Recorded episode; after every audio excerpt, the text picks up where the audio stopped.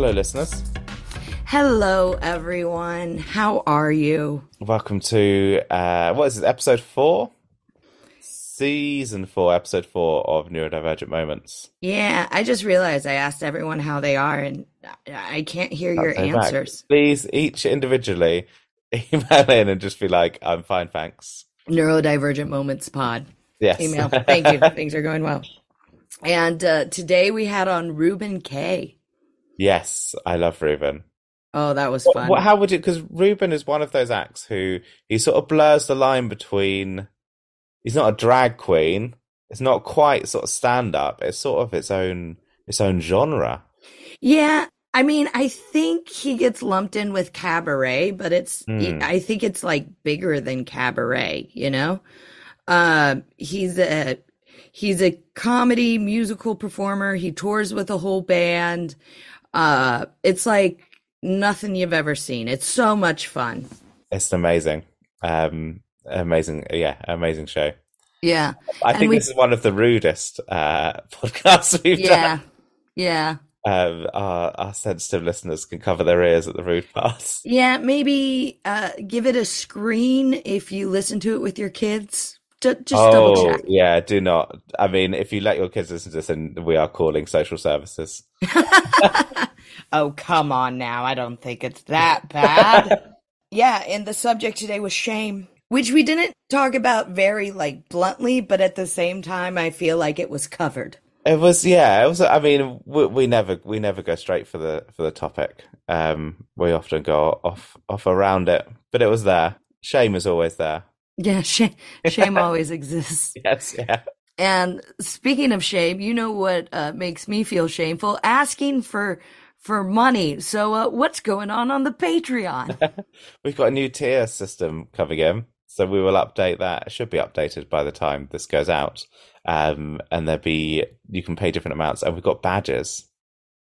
So right now, the way the tier system works is it's three quid a month for the Patreon extras and the book club, and then um, and then 10, 10 pounds a month, and we give you a shout out.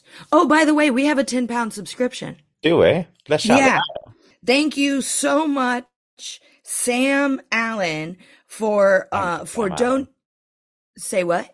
I said thank you, Sam Allen. Oh, I thought you said I know Sam Allen. So for becoming a uh producer Patreon, uh we really appreciate it. It's so helpful.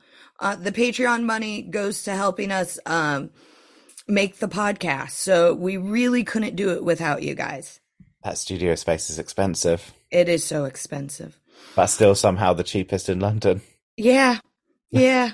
but but my point is, okay, so 3 quid Patreon. You get you get uh the book club and you get the extras. 10 quid, you get the book club, the extras and you get a name shout out. Now we're Like going Sam to Allen had.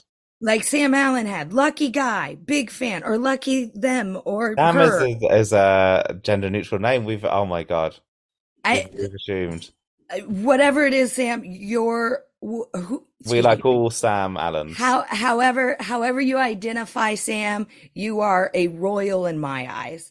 Um, we're gonna add a five pound Patreon, and so for five quid a month, you get the book club, you get the extras, and then we're gonna release the videos of the interviews on our Patreon, so you can watch it if you want, as opposed to just listen to it. And also, we now have little neurodivergent moments badges or pins, as we say in America. So if you sign up for the five quid Patreon, you get a pin as well. We've been giving those to our guests as well. People might think you're you've been a guest. Yeah, yeah, you'll be in an an elite club. exclusive club, which is very cool. Um, yeah, so uh, those of you who are on the three quid, you can change it if you wish. Uh, those of you who aren't on the Patreon, now we're adding more to it. So I hope you enjoy it. Yes, and here is Reuben Kaye. Yay!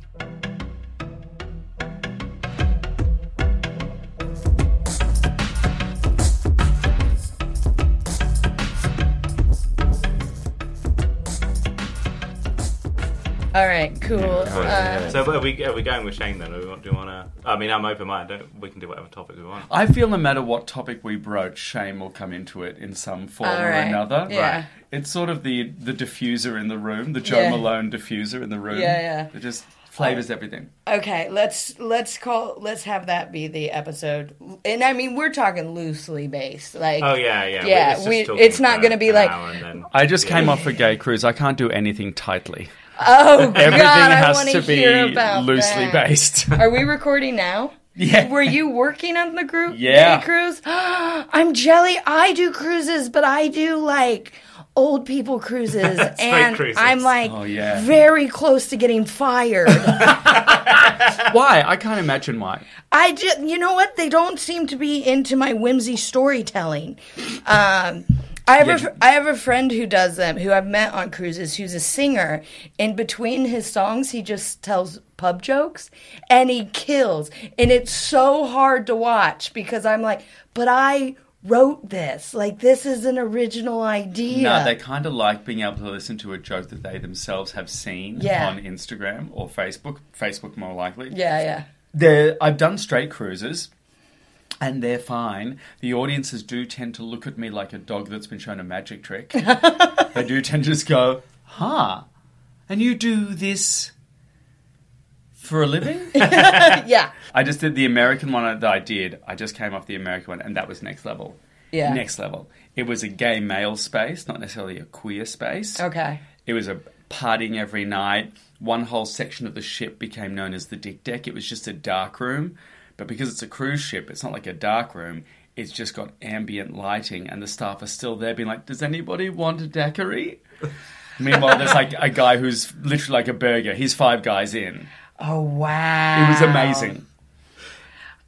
The ones I do are so very straight and conservative. I didn't even know they did this on the open sea. There was a guy who had just pasted or stuck to his cabin door a piece of paper with marks on it, like a prison wall, counting down that just said load count.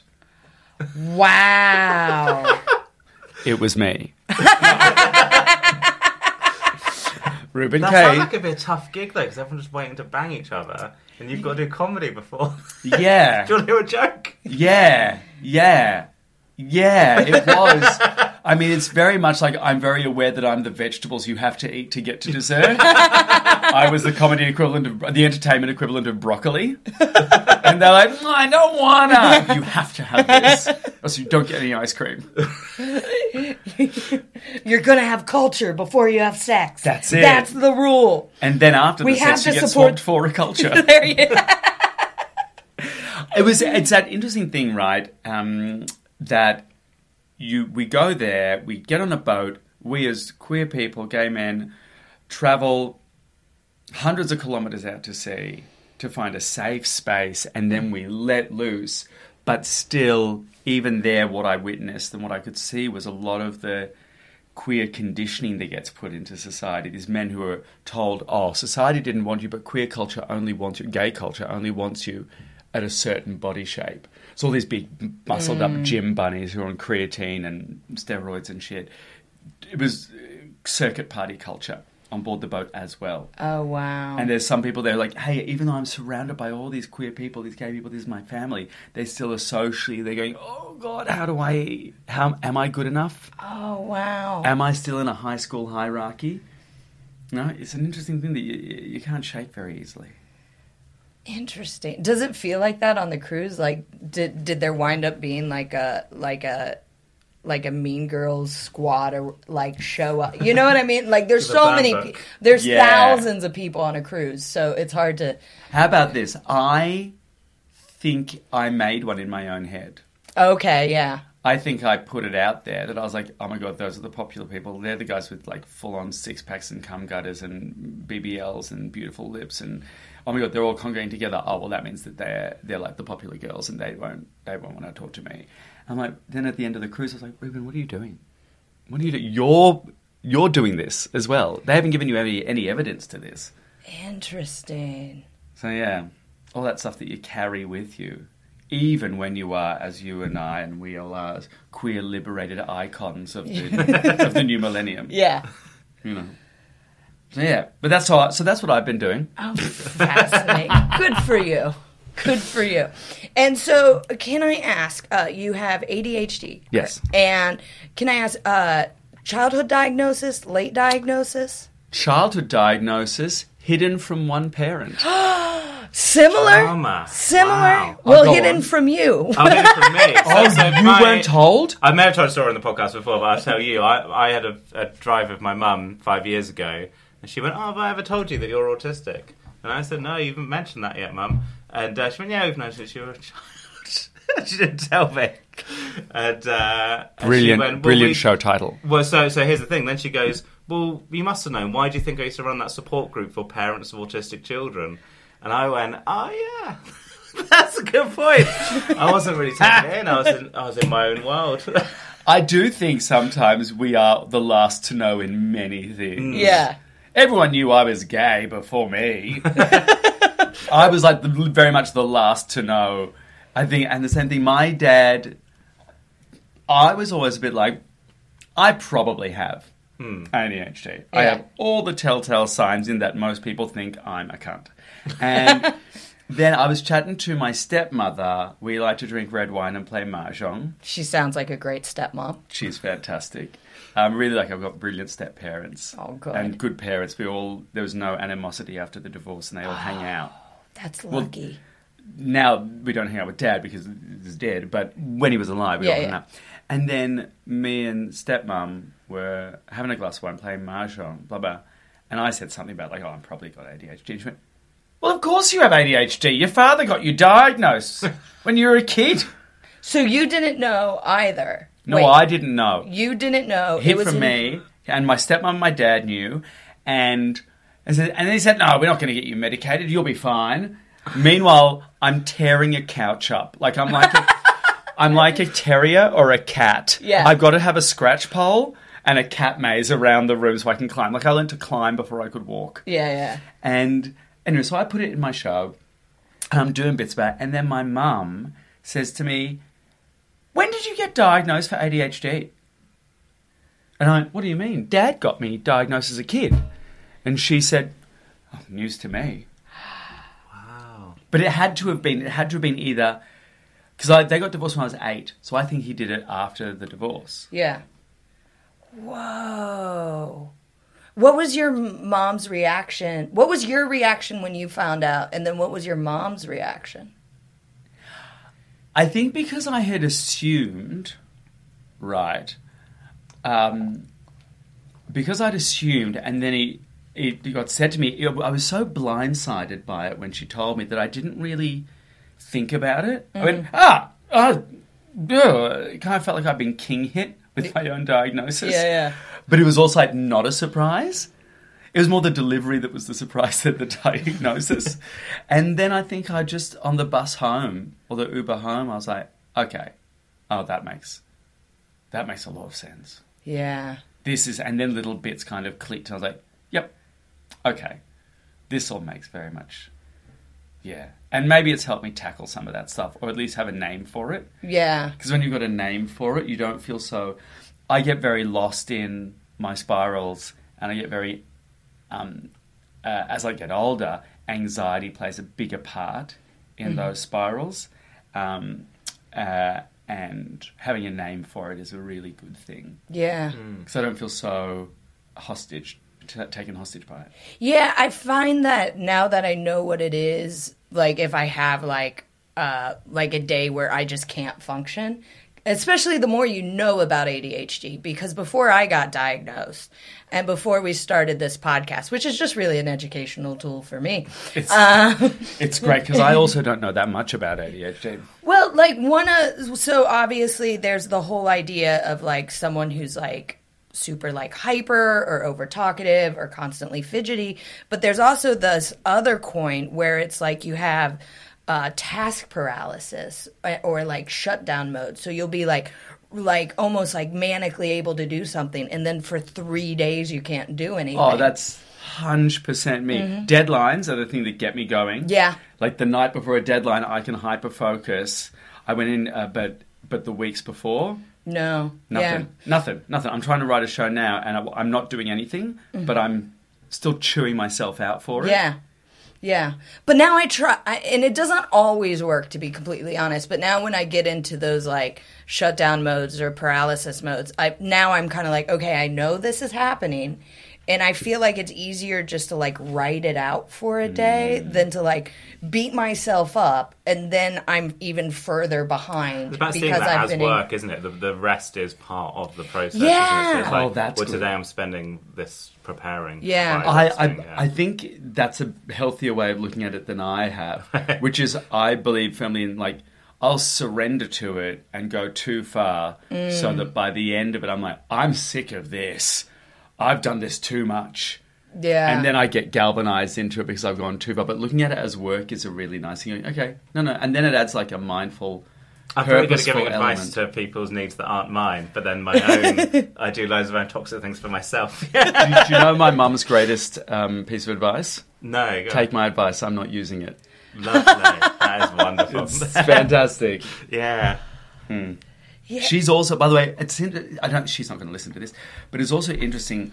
Um, You don't know your mum might listen to this. She's, She's she writes fan. in every week. oh my she asked us to have you on. No, mum. She. That sounds like her. Actually, could you please help get my son on? She's obsessed. Has a bee in her bonnet about me being on QI. Oh yeah. She doesn't care. Oh. She doesn't care that we were on Celebrity Pointless. Yeah, which hasn't aired yet. no, devastated. I'm I'm I'm constantly like calling my agent. I'm like, is it out yet? Is it out yet? Is it out yet? Um, so my mum has a bee in her bonnet about QI. No matter what else I've been on, is that a good edit? Point? Mm. Yeah, yeah, yeah. No matter what else I've been on, and I've noticed now she keeps pushing it, and I've noticed now that my mum is much more of an anxious person and displays anxious. Um, uh, behaviors and behaviors that could possibly be maybe I'm just searching for other people to diagnose but things like my mum will have to be very useful during a dinner party. Who needs something? Who needs something? Serving something. And the minute all that stops and she gets to sit and rest she goes out for a cigarette and then comes back in. All right who's ready to eat? Who's ready to serve? Who needs another drink all this I'm like oh my god mum and then she turned to me once and she said I just view my life as this big series of fuck ups and I keep on screwing up and I'm like Mum, you are one of the most like capable, incredible, funny, smart, powerful women that I know. I've grown up looking up to you.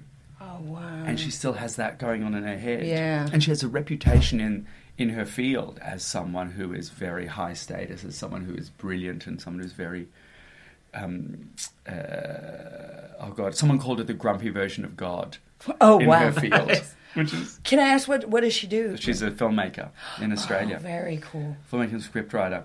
There's So no correlation between how some competent someone is and how they view themselves. Is there? You know, some people just have so much unearned confidence, and you go, "Wish Yeah, I- if anything, wish it's the bit of that." inverse, isn't Yeah, it? Like probably when you're really good, you're like, I could be better, and when Yeah. someone's like not that great, they're like, I freaking smashed that, and it's like, are we in the same room? Did we watch that happen? Because that wasn't smashed. I was brilliant. Yeah. and then your metric for brilliant changes, or you the wool is pulled away. I think also the um, the higher up you get in any artistic field, the more the more the fear that people will find out that you're a fraud comes Oh, to you, yeah. even though it's not unjustified.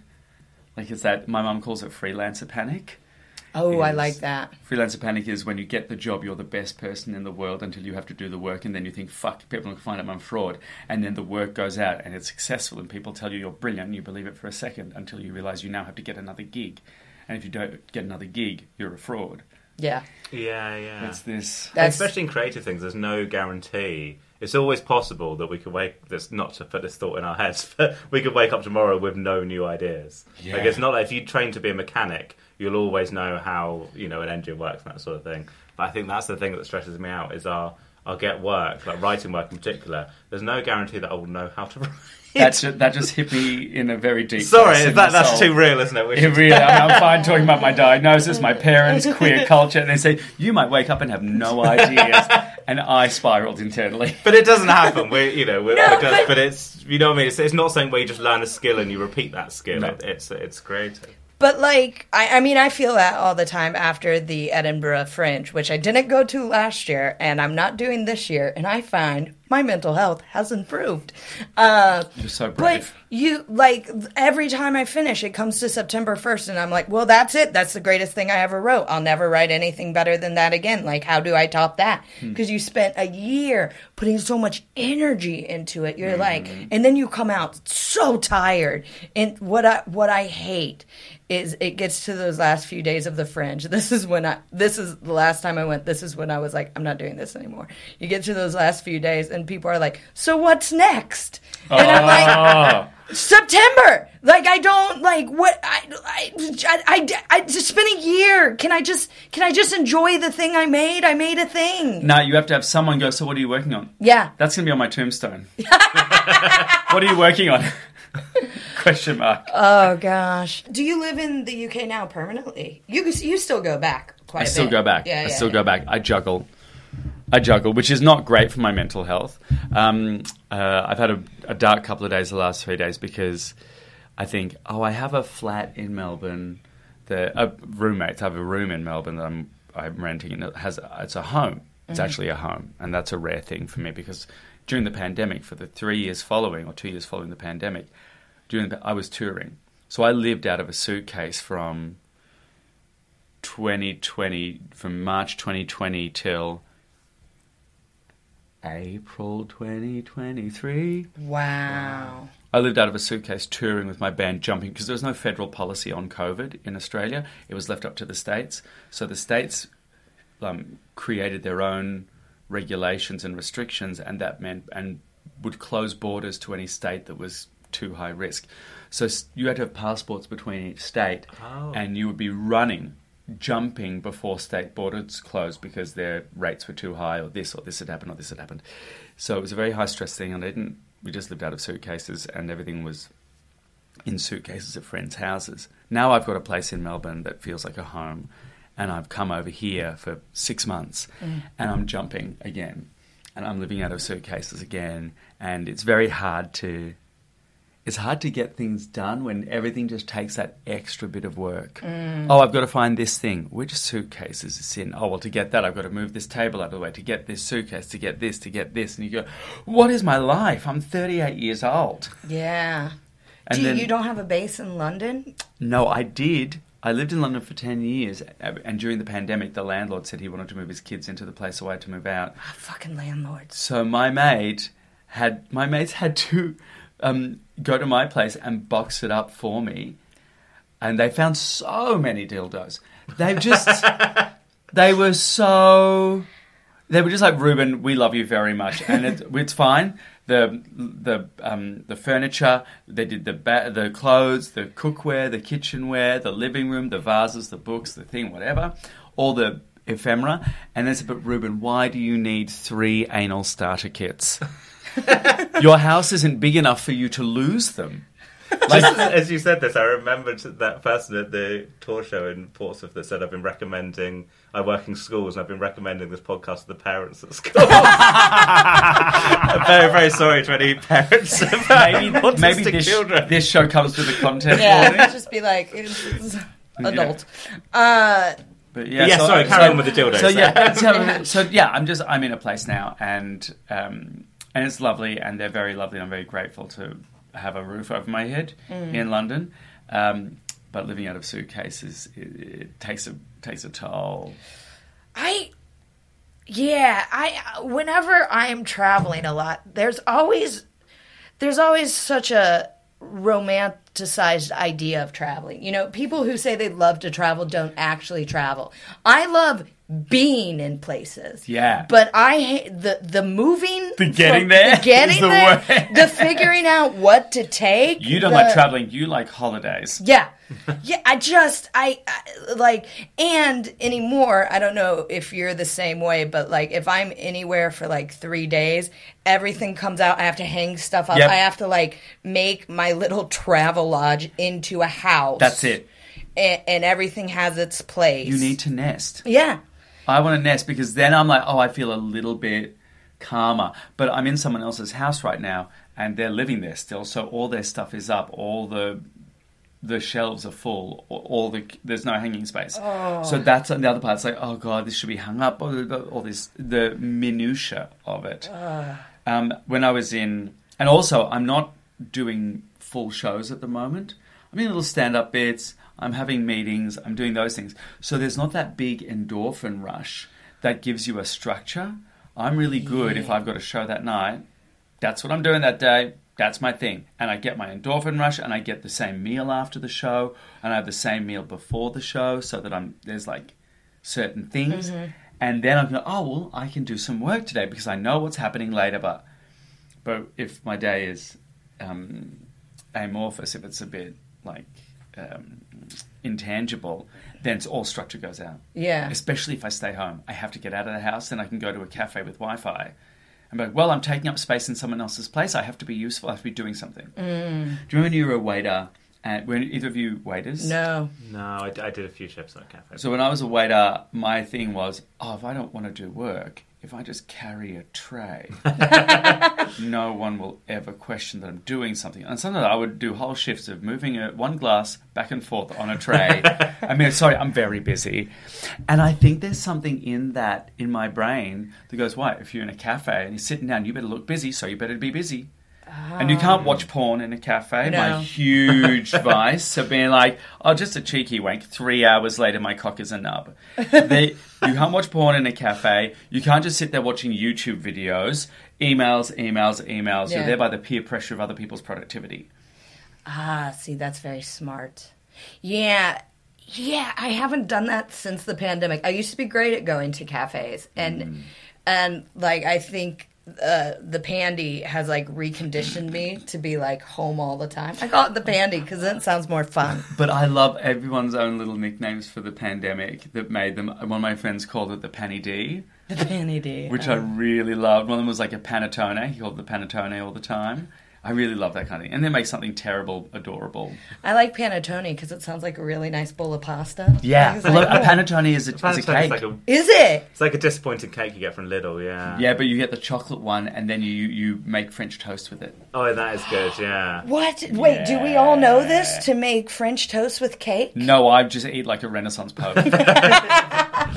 you, but uh, Oh, challah. no, but it's French, like, like, like eggy bread French toast. Yeah. Like, wow, no, I haven't done that. So you I know think challah, the Jewish it. bread, Yeah, yeah, yeah. makes the best French toast. It's really eggy, Yeah. um, and it's got a bit of sweetness. And the same for panettone. If you get Right. the, you can use the dried fruit one, but I think dried fruit is an abomination unto the Lord. Uh, but the chocolate chip panettone, you soak it in um, milk and then egg, and then you fry it, and it's it's just the best thing in the world. And then you cover it in maple syrup.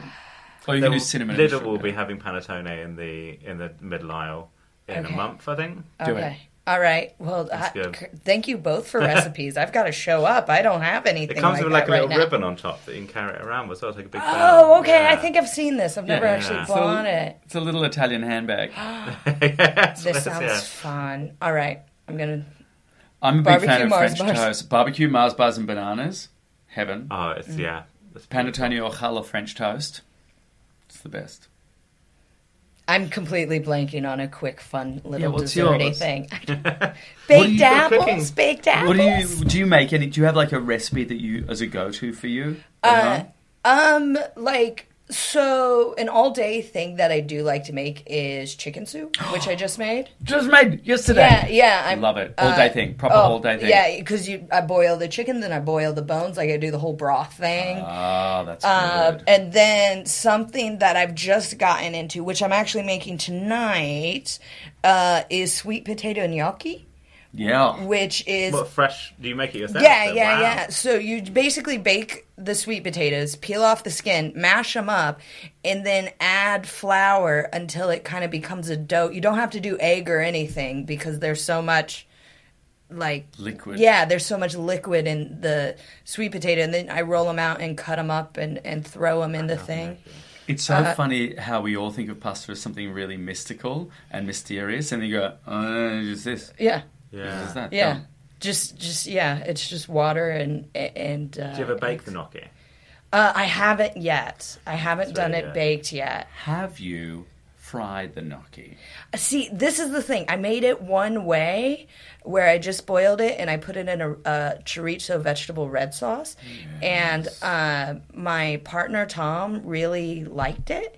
And now every time I go, I can make gnocchi. How would you like me to make it? I can fry it. I can do it with a butter sage sauce. I can do it. And he's like, just the way you did it before That's would be with an autistic fabulous. person. yeah. I was And I'm about to like, ask. I, I, I can literally, you know what I mean? Or, or what I want to try to do, because Tom also isn't eating, eating gluten right now because he's found that's disagreeing with his stomach. So it's gluten free. It's with uh, gluten free Flour. flour that doesn't seem to bug him. Uh, I was like, you know what I could do is I could roll it out. I could roll it out and I could turn it into like thick pasta ribbons. And it probably won't taste like pasta pasta. It'd be more like a dumpling type of pasta. If you've ever had those Southern uh, American dumplings that are like, uh, that are rolled out, I think that's what it would be like. I was like, so I could try that. I, and, and he was like, would it hold up uh, when you boil it? I was like, I don't know, but I think so. Would you like me to try it? And he's like, Maybe next time, but this time if you could just make it exactly the way you've made it before. And I'm like, yep.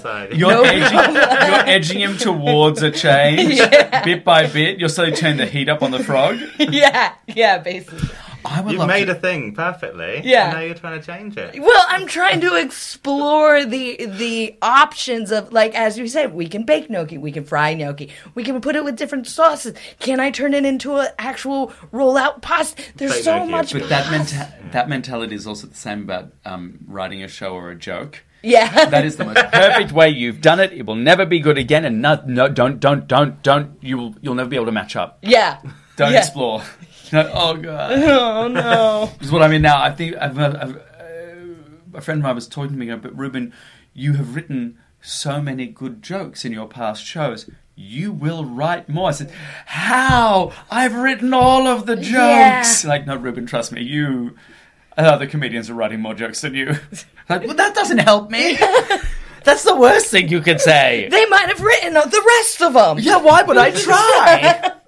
But it's also like you're. I always find that with- a show, that's everything I think about what I'm thinking about that year. Do you know what I mean? Yeah. What's important to me that year comes into that show. So that well, you, I always have the feeling of. I'm sure it's the same with the sort of stuff you both do. Like, well, I've said everything about what's important. Yeah. So I've complete. I always feel like this is very arrogant. Like I've completed comedy. You know, like I've got. But then stuff will happen over the next year that you go. I need to say something about that. I, Yeah. I'm in agreement with you. You Go, well, I've, I, what else is there to talk about? Hmm. What else Yeah. is there to say? And for me, this last year has been very good professionally, but in terms of how the world works Hmm. and how the world looks to me is very bleak. So I go, okay, Yeah. I don't. Do I want to delve into this cesspit and then try and find the funny in it? I found in the pandemic, I was doing a a live um, twenty minute show every week about the news under the guise of a guided meditation, that's lovely. That is so funny. where I drank an entire bottle of wine throughout. Brilliant. and I had a, an auto cue set up where I was filming that a friend of mine was operating from her house on a Zoom call, watching me because we couldn't break because Melbourne was so rigidly locked down. Yeah, yeah. Um, and me and my mate would write it. We'd sit down and we would write it. And I, we reached a point, I think after episode 13, 13 weeks, where we just went, I can't read the news. I can't look at, I can't make this funny anymore. I have exhausted so much of what I think is funny. And I've exhausted my uh, capacity to be objective about something and then take it and twist it and then throw it back.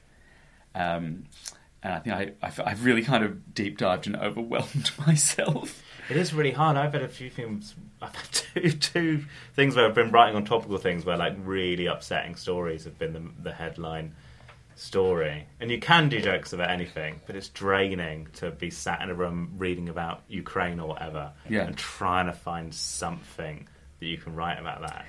Well, what ended up happening was a lot of the jokes I would make would be pulled back on, would be pushed back onto me. Right. As like, um, so if I wanted to make a joke, I was trying to write a thing about the Ukraine, and, so I was like- and I said, "It's Reuben Kaye, the only man less likely to pull out than Putin," right, you know? right, which yeah. is cute and Yeah. fun. But I'd, I would to avoid writing about the thing. Yeah. I'd be like, I'll throw it back onto me and find something sexual or gross or traumatic about me that can echo. Yeah. So like, oh yeah, well, Reuben, you're not really writing about the thing now, are you? You're just doing bi- bibliography. Uh, biography, sorry, or hagiography. Or the graphies. Yeah, but that's it. That is a. I, I feel like that's a maybe, but at the same time, you are getting people to be aware of a situation but laugh at the same time, which I think that's like if we're talking about like why do political comedy, you want people to like be able to have a release about uh, this like political turmoil we're in without feeling hopeless. Yeah. And the kind of only way to do it is to make it well, not the only way, but like one way to do it is to turn it back on you or to make it super like fanciful because if you just if you don't you're just reporting the news and Yeah. that's really sad Really I s- think, I think political comedy is about making big stuff small. I've, okay so yeah you quite do it a lot more than i do But this, actually uh, why am I i can't remember who it was quoted. The Linda Smith joke. This is obviously very dated. Um, where about George Bush invading Iraq, as you guys were trying to find that those weapons of mass destruction. Uh, they've got to be somewhere. You can't find them. He's been looking for ages, can't find them. I'm, I'm like that with my keys. I think that's such a lovely joke because it's making this like big thing So Yeah. really personal. relatable. Where you go, oh yeah, yeah, I can, I've got an image now of of George Bush, just like, oh fuck, where did I leave those weapons of mass destruction? And uh, it's made the big thing small. ooh i like that I do, that's that's really helpful Yeah, I'm really glad joke, we got together for this recipe trade and uh, writing uh, workshop, guys. I think we've done well today. We're meant I- be talking about shame, but we're just making ourselves proud. We're just bigging ourselves up. Yeah, I, I, you know what though? I think that's appropriate. Yeah. I think that's Is that not in itself? Shameful. Yeah. Yeah. Shameful. We're all very ashamed of ourselves. You know what? I know this is really stupid to do in the last few minutes that we're recording, but as we're talking, uh, we do have a lot of stand-up comedians on. You do stand-up, but you do other stuff as well. So now that people have listened for 50 minutes, could you tell them like, like what you do? we Oh, can yeah. go at the end. Um, I, I'm a multi hyphenate. I uh, I started in musical theatre, and then I knew I wanted to do something that involved stand up, but I wanted to include what I loved and what I knew, which is music. Uh, and I grew up sort of watching Joan Rivers and Jackie Mason, but also the Marx Brothers, Danny Kaye, uh, Sammy Davis Jr., even Anthony Newley. So it's I've always loved anyone who can who can combine song, comedy, storytelling. So my shows are a big mix of all that, and a lot of people go, "Oh, I've never seen this before," and that's not me um, bragging. I'm just, but I go, but it's not new. It's actually very old. It's an old school song and dance man, but I'm just doing it about the current political climate right now. And I'm doing it about my family history. I'm trying to even though I'm painted and I'm in drag and I've got a band, Reuben Kaye and the K Holes, we we endeavour to kind of make something that seems so alien really relatable. And I always uh, want to make sure that the audience is having a huge party. There's something celebratory in it. Yeah. You know, I've got a late night show called The Kaye Hole, which I describe as uh, a queer punk protest party for the end of the world I love that. and I get to tell my favorite acts get a, get angry, get drunk, get naked, get on stage, and then they get a great and it's a great time. Oh, wonderful. And you're on tour now? I'm on tour now. Right, I am on tour now. So I'm all around the UK. We're doing Manchester, Sheffield, Brighton, Bristol, Leeds. We're doing Stockholm, uh, and then we're coming to the South Bank Centre for all of December, from December 8th for the whole month of December. It's me and my show, The Butcher's Back, which is the show we're touring. Uh, me and the full band. It's a it's a great time. We won. We were the second best reviewed show in Edinburgh Fringe Festival. Congratulations. Yeah, Ed Byrne, what a cunt. Ah, that, that guy and his dead brother. That is that, that's what one thing I will say about Edinburgh is I feel like it's like you know when you went back to school after the summer break and you had to do a report on this is what my Oh, yeah. summer was. Yeah, That yeah, yeah, what that's what it Edinburgh is. That's The so Edinburgh- good. Who went through a breakup? Who had who who lost a family member? Who got cancer? Who got Who- cancer? Who got diagnosed? Yeah, That's the new this, one. this was the year of who got diagnosed yeah, it's it's always like Did you what. see um, Elliot Steel's tweet yesterday? No, what oh did he say? God. Simultaneously very sad. I saw this, I saw really this. made me laugh. Where, so Mark Steel, who is predictably his father, has sadly has throat cancer, Oh, and there's no. a new story about that. Elliot quote tweets it saying, "Well, that's the 45 minute mark of my show sorted." it made me laugh so much, but also really upset. It's really good. It did upset a lot of people. Um, I think like I think a lot of people have the same reaction as me, where I, I love Mark and think he's a brilliant person and comedian, um, but also that made me laugh. So that's how I found the news Oh, out. you, that's how I found that's it out. how you found out. There's okay. a great there's a But comedian it made called me laugh. there's a comedian called Jackie Hoffman, who's a New York. Do you watch Only Murders in the Building? Yeah, yeah, yeah. So she's the crotchety neighbor with the glasses, Yes, yes, yes. with that amazing face. Like well, at least um, Ju- uh, she's always swearing. I tried to recite a line and I'd forgotten it. Um, she is a comedian and a singer and a, writes her own original songs. She has an album called Jackie Hoffman Live at Joe's Pub, and in it, she she's doing like this is my greatest hits. Last year, I had cancer and a hysterectomy and this. And this year, I wish I had cancer because that show wrote itself. like, fuck, you're brutal. It's great. oh, that's so good. Reuben, thank you for coming on, and uh, we would like a neurodivergent moment for you, if you don't mind. Oh my god. I didn't even think of one of these. One second. Yes. I mean, that's my neurodivergent moment. They told me several times to do this, and I said I must do this, and I never did it. Homework is due. yeah, yeah, yeah. And now it's the last minute. I'm scrambling, and I'll probably come up with something brilliant. Um, a neurodivergent moment where I just sort of this is the moment where I realize, oh, hang on, other people operate differently to me, Yeah. and that is something. Um, when I had to work on group projects, when we had to work on group projects, no, I know exactly what it is. I know exactly what it is. It's just hit me at the school dance. It was like a daytime afternoon school dance in high school, and I was never a popular kid at high school. Like I just didn't have the, I couldn't interact. I just wanted to do shtick with people, but I didn't really know how to listen. I didn't know how to like interact with people. And I remember watching everyone else like dancing to the DJ in that slightly too bright half light they give kids on a dance floor. Mm-hmm. And I remember watching some people dance and be like, okay, so it's just like you step here and you move your arm here and you step here and then you move your arm here. It's not that difficult. You can do that. That's totally fine. Yeah. Yeah, that's how humans interact. and then I went on and like I, I still now have very massive insecure about dancing in public about that, but I remember so specifically trying to like learn and mimic and and then just and now I look back and go, that's not that's that's not what neurotypical people do. No. When they someone goes, oh, you just go and you just feel it. I'm like, what does that mean?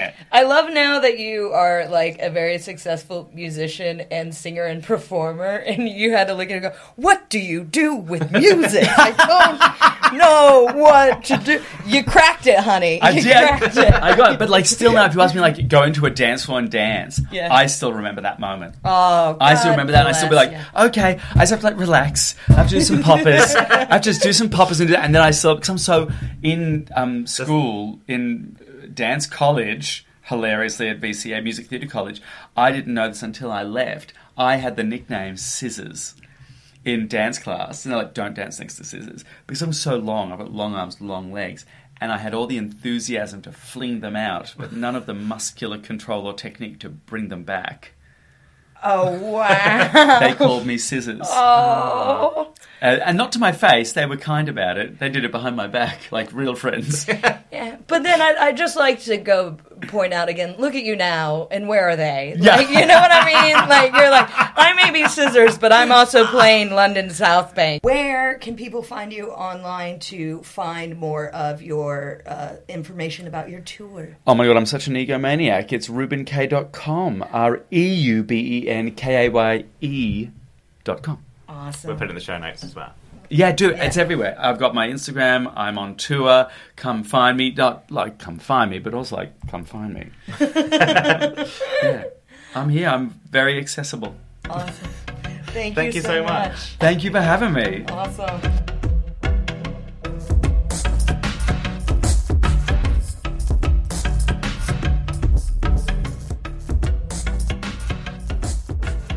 Was Reuben Kaye. I love that man. Oh God, so funny, so good, and on tour. So you guys should definitely check him out. Yes, yeah, doing a long run in London. Yes. Why that took a moment to register. Uh, yeah, I, it started raining and I got distracted. Oh, I see. Okay. So, so that that's your moment covered for the week. Yep, yep, yep. Some light did it. rain take out the podcast. Do you have any new neurodivergent moments? Uh, yeah, I do. I want to read. I want to read this one first because I have a piggyback off of it, if you Okay. will. Okay, this was sent to our email. And if you want, email us at neurodivergentmomentspod at gmail.com and we can read your neurodivergent moments out. And if you wish to remain anonymous, please put it in the email. So this is from Jude.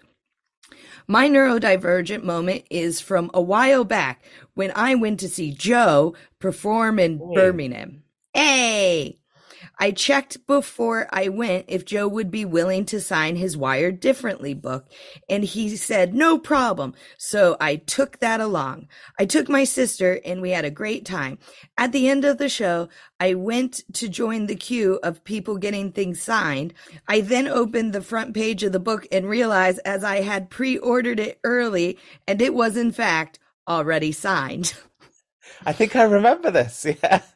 But now I'm in the queue. I can't just leave the queue. There are people behind me. My sister asks why I'm waiting in the queue to get something signed that is already signed, and I panic.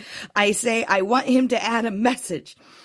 When I get to the front of the queue, Joe looks at the already signed book and clearly has a moment of thinking, my name is already in there. He does, however, kindly add a message. It's going to a school. It's not even made it to the school yet as my dyspraxic niece saw it and wanted to read it first. I'm still awaiting a diagnosis for whatever brain I have, but if they say neurotypical, I will have some doubts. I remember that. Yeah. Oh, that's brilliant. I panicked. I couldn't leave live. There were people behind me. God I, bless you. I think I had just a, a neurodivergent moment at that because I I w- at that same gig because I only had a few books left. I'd done like a run and there was only a few left, and I was so um worried about being in a position where there was a, a where the queue was split. If there's a s if there's one queue and there's three books and the first three people get the books, but I didn't want to be in a position where I have to be like like a Roman emperor, sort of choosing who gets a book. So I think the last few minutes of my show in Birmingham were me shouting at the audience, going, "You, I will come out in a bit. You have to form a queue because there's only three books, and they and they did. So there was no awkward. Um, but I was very. I remember being very anxious about potential book queue awkwardness. Oh, God bless you. Uh, I my neurodivergent Yes, moment is also linked to your tour and your book. yes. So, uh, I did tour support for Joe in London and Portsmouth. In the last show in London, Joe was uh, at the front of the room. People formed a queue. He was signing and selling books, and I was just kind of sat at the back of the room. And uh, this one lady came up to me and was like, great job. And I was like, thanks so much. And she was like, do you want to sign the book too? And I was like, well, I didn't write it and I'm not in it. So do, do you want me to sign it? And she was like, only if you want to. And I was like, well, it's your book. So it's up to you if I sign it. And she just goes, this is too many decisions. and I went, you go enjoy yourself. And I just sent her on her way. And I was like, I think she just wanted me to sign the freaking, why didn't, why couldn't I just sign the book? I should have just signed. a- yeah, you should have, yeah. That could have that would have been such a rare book. It, well, it, I was just kind of like, it's, you know, she was like, I was like, but it's, but it's not my book and I'm not in the book. I can't sign the book. And she, like, she clearly wanted me to sign it. And I, I, I've, I feel if you're listening, I apologize. I should have signed Joe's book for as well. Next year, Yeah. same same venue. Bring that book back, and Abigoliah will sign it. Yeah, I promise I will sign it uh 100%. And uh yeah, so that's the that's uh, I think we're done. Oh, I have another listener one. Oh yeah, duh, sorry, we only did one listener one. Um, Okay. This is uh, I, I'm always drawn to the anonymous ones because I expect them to be the uh, the juiciest. Yeah. So this is from uh, anonymous, uh, my, and I can see why uh, they want it to be anonymous um, in case their adult children find out about this. My dad offered to pay for me and my adult children to go on holiday to Northumberland. I politely declined because that's not where we go on holiday. We go on holiday in Wales. That is where the holiday is. Apparently, this is odd. I don't know whether this person's adult children know about this holiday that's been a uh, free holiday that's been turned down. I love it. I like that set of rule following. I feel you. Uh, I feel you. I didn't sign a book because it wasn't mine. you won't go on holiday. I understand you, Anonymous. I see the rules. I appreciate them. We're rule appreciators. That's the yeah, subtitle. Totally. Um, I think I think that's everything with this episode. Yeah, I think it is. Um, sign up for the Patreon, three levels now. Uh, so something for everyone. Yeah. And uh, thank you so much for joining us. See you in a fortnight. Bye.